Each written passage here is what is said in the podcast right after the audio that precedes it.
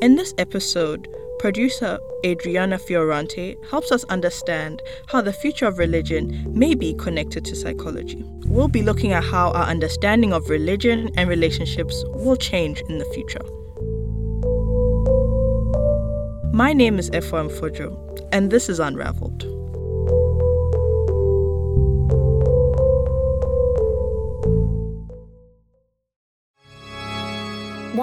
God? Not in the historical sense, not in the cultural sense, but just to the individual. What is God? In spiritual practices, what are people searching for? What is therapy's goal? When someone goes to a therapist or a psychologist or a psychiatrist, what is their end goal? There's a similar end goal between these two fields finding peace and happiness in life. One finds this or attempts to find this through spiritual means, and the other through clinical means. But is psychology really that clinical? Or are we repurposing religion as a way of self worship?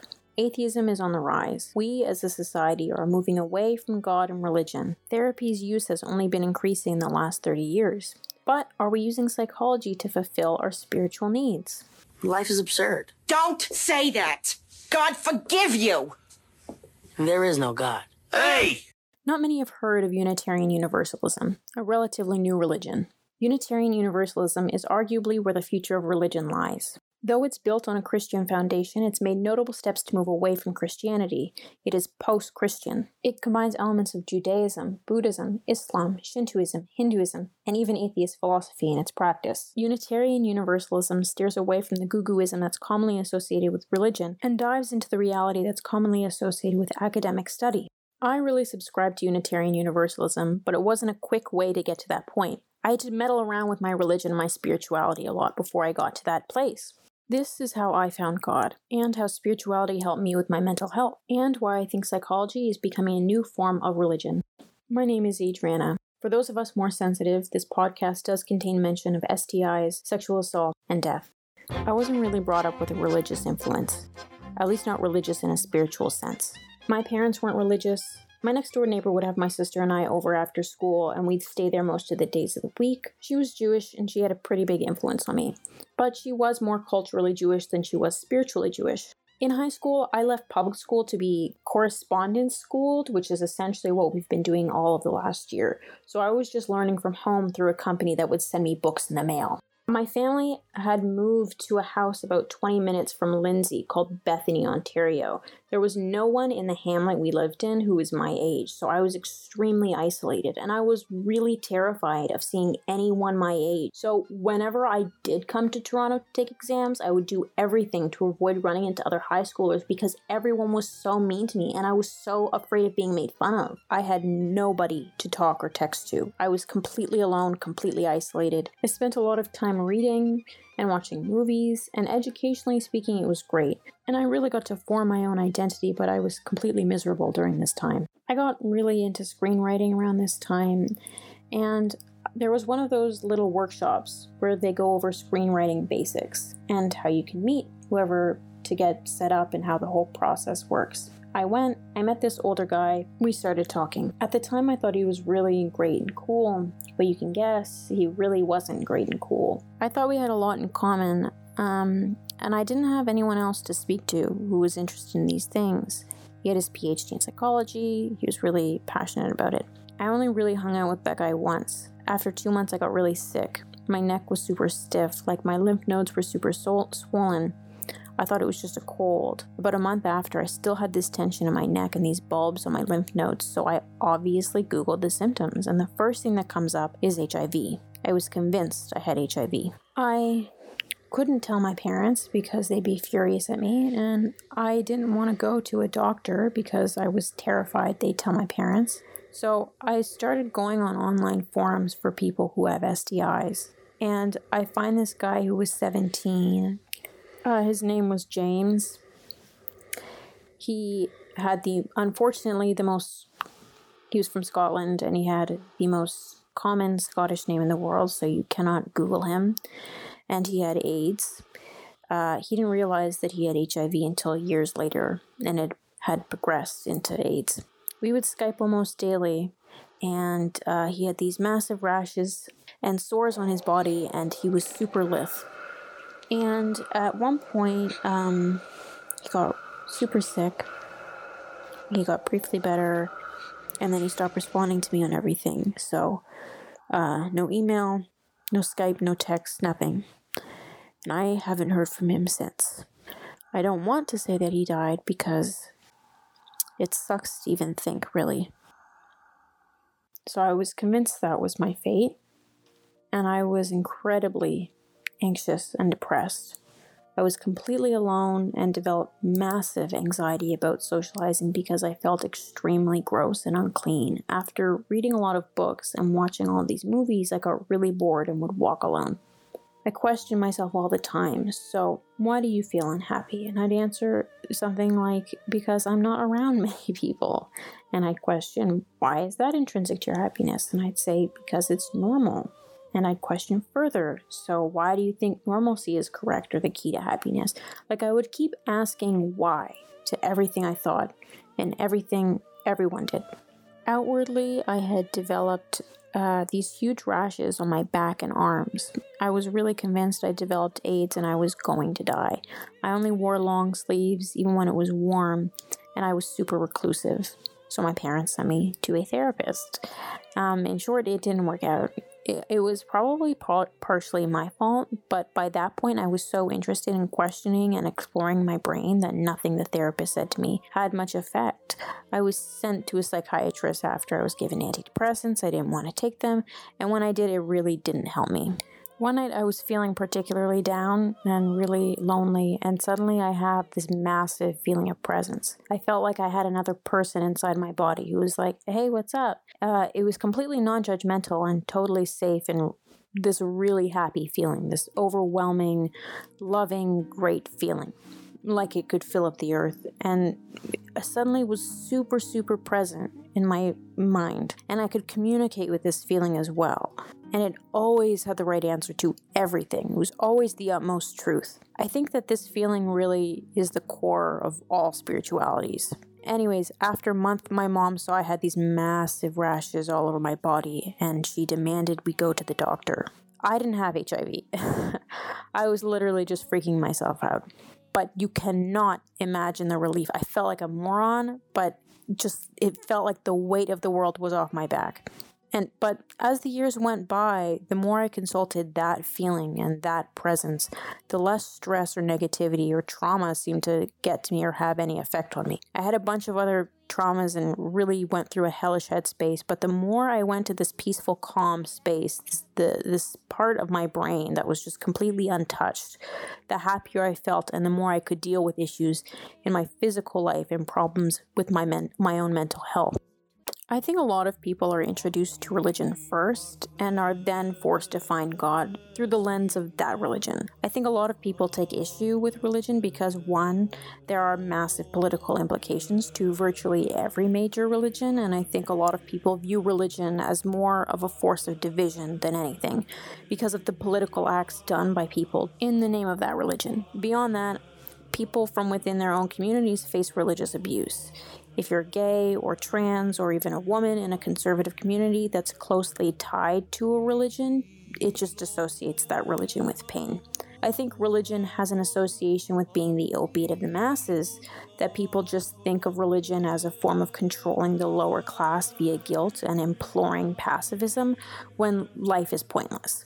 I experienced the opposite in that I found this spiritual presence and I wanted to fit it into a religion for structure's sake. And I still find it hard to find good religious community, and I still view spirituality in an almost selfish way that's, you know, completely mine. My father, in particular, was very religion and spirituality and also psychology. So, very interested in Jungian psychology, which is another thread of my life and work, I guess, or ideas.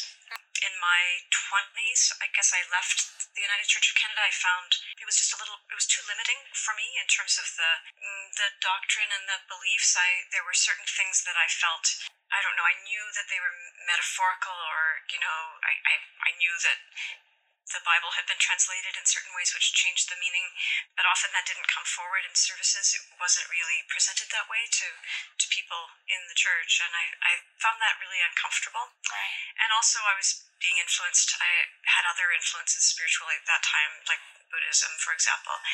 So I didn't know anything about Unitarian Universalism at that time, but then when I kind of stumbled on a UU congregation later on, um, at a time in my life when I really wanted more religious community, uh, I just found it was it was an amazing experience just to find a place where all of it was welcome, and um, I was free to um, explore different spiritual ideas and kind of find my own path in religion. Lynn Harrison, who preaches at First Unitarian Toronto, has been there since 2015. She, like many members of UU, are really invested in other people's spiritual growth and what spiritual growth even is. My, I guess if I had to say a definition, it would be developing our connection with the dimension of life that is more than us as individuals. So, connection with the transcendent, connection with something deeper, um, connection with, I'm using a lot of different language because different language fits for different people. Some people would say spiritual growth is about deepening in connection with God. But the way I would put it in our context, because some people don't believe in God, I would say spiritual growth is deepening our connection to the something more, however that is defined. It could be inner wisdom, could be uh, life with a capital L, um, but just deepening that connection. is really about relationship, actually, spiritual growth. I find it really interesting how people speak about religion and how it overlaps with psychology, and even how recognized religions like UU integrated into their practice. I think there is an overlap, or there can be an overlap, um, in Jungian psychology in particular. So, Jung's um, idea of the self, which he capitalized, was the idea that this was something that extended beyond the individual. Like it's it's within us individually, but it is also um, transpersonal. So actually connecting us with all of life and. Um, there's a great mystery in that. There's a a sense of reverence and awe when you consider the unconscious and what comes from what comes into into our life through dreams, for example. So that kind of psychology, I would say, has a deep connection with religion because it's you know it's it's the mystical, it's um, mm, opening up to opening up to the unknown, uh, all of that. My mental health really benefited from me having a spiritual presence that I really attended to and nursed. I don't think I'm special in that sense or strong. If anything, I think I'm really weak and I'm really sensitive to everything. And that's not a bad thing. But spirituality has been fundamental to my mental health, and I think others can agree. I think that spirituality is one aspect of our health. Uh, it's one aspect of our mental health, and actually that it's it's it's probably ignored. It's often ignored or not recognized as something that can enhance our our health and well-being in general. Mm-hmm. But that we can we can engage in that, you know, for our own be- well-being, even through something as simple as, as mindfulness meditation. I think, like myself, a lot of people come to religion or spirituality when they're really in a rough spot. Like when the season changes to colder, I always feel really terrible the first few weeks and find the more I put my brain on pause and focus on praying really intensely and locating, you know, that special part of me, it really helps. I like praying outside and finding other religious people online and speaking with them about it. And honestly, uh, growing up in a Jewish community, even if I don't totally agree with a lot of the philosophies, I really love watching Jewish sermons and reading Jewish midrash, which is like analysis of the Torah. Very often, newcomers come to our congregation in a time of crisis, and I, that's how I arrived. You know, I was going through a really difficult time. We were going through a difficult time in our marriage. Um, I really needed support. You know, really needed support. And the thing is, church doors are open. Church doors are also, um, you know, the, the help is available, and uh, and it doesn't cost anything. Religion isn't really always based around a god, right? Buddhists, Jainists, and Hindus don't believe in a god. The term religion is still hugely contested. By defining religion as a spiritual worship of God, this excludes paganism, Mesoamerican religions, and Shinto. Even tying spirituality to religion can be flawed because some forms of shamanism and paganism really only relate special people in a community who have this spiritual presence or connection. Regardless, with the rise of globalism and secularism, religious worship has been decreasing globally, even in regions previously very pious, and this probably will continue into the future. If you believe that some religions focus on getting to know the self and determining what the self is, that religion's focus is ridding the self of pain and learning more about the self, then therapy undeniably falls in this category. We just don't view it as spiritual like we do Christianity or other major religions because there's no God attached to it. We, in a removed way, view ourselves as a form of God in therapy, though not in a dramatic Old Testamenty way. In short, psychology as a study and practice is a form of religion where we view the self as God. I'm not the first person to think this, and I was somewhat reaffirmed on this by Paul C. Vitz in his book uh, Psychology as Religion: The Cult of Self. Vitz is a American psychologist who teaches at a Divine Mercy University in Sterling, Virginia. Um, I tried to get in contact with him, but he's a difficult man to reach. But I did find a lot of psychology uh, PhDs or professors who were really interested in this subject and who studied psychology of religion really extensively. There are already religious practices that combine psychology with its worship. Reform Judaism concerns itself heavily with psychology and how the mind fits in with spiritual worship. Protestant liberalism, guided by the teachings of Schleiermacher, say that the human mind is really made up of feeling, knowledge, and action. In researching religion and psychology, I found the PhD graduate Michelle Kennedy at Boston University, whose thesis focused on the psychology of religion. So, in religion, you have these themes uh, that, in one way or another, determine our unconscious thought. Uh, for example, uh, story of Job. Uh, you have this theme of uh, suffering. So, uh, different religions have different interpretations of the story, but in essence, you know, the overall moral is that he uh, went through needless suffering, but he still found that the living is the value in itself. Psychoanalytic study, you look at the motivational process and structures behind wanting to survive these scenarios. Uh, it's definitely very close uh, to spiritual thought. I read Freud's Moses and Monotheism, a book that criticizes the Torah, and became really interested in religious interpretation. He was a virulent atheist and thought religion was stupid. His works are so often contested but still revered even in religious studies. So, Freud's influence uh, is pretty undeniable. His influence in psychoanalytic thought, his ideas about dreams, uh, sexuality, and uh, vague social structures are um, actually extremely prevalent in uh, academic discussion, and he's one of the most, if not the most, uh, referenced scholar uh, even today. I don't think it's so much that his works have been discredited, but it's that they are actually very insightful and influential in how we look at our minds. He thought of religion as the folly of ingrates or idiots. But he did study uh, quite a bit on unconscious communication, which often falls into religious thought and discussion. You know, they're often part and parcel. Hmm.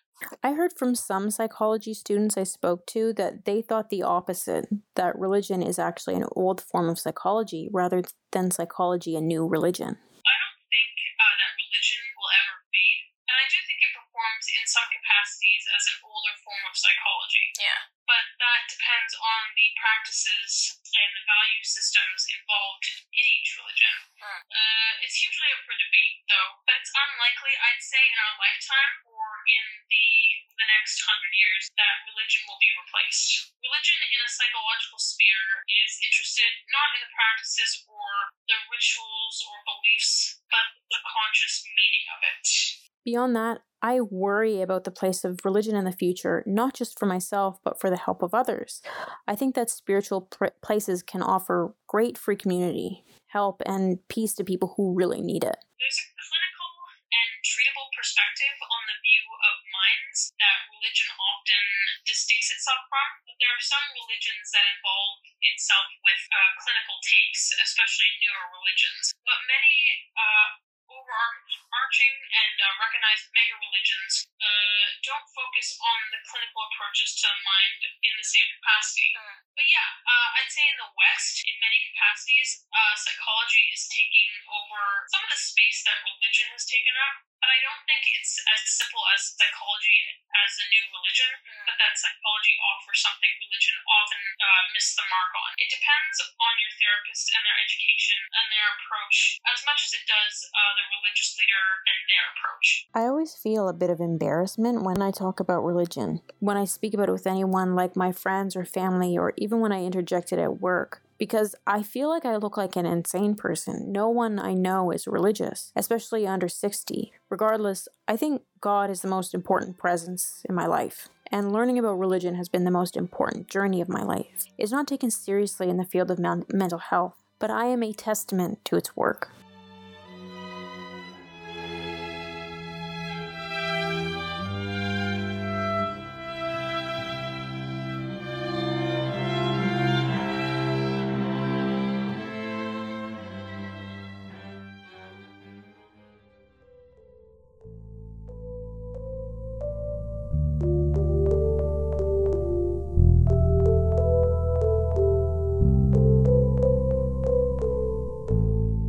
This episode of Unraveled was produced by Adriana Fiorante.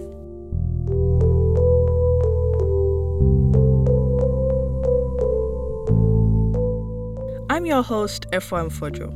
Our associate producer is Taha Hashmani, and our executive producer is Elena DeLuigi. Special thanks to John Powers for composing our theme music, and Ben Shelley for creating our podcast artwork. Our professor is Amanda Capito, and special thanks to Lindsay Hanna and Angela Glover.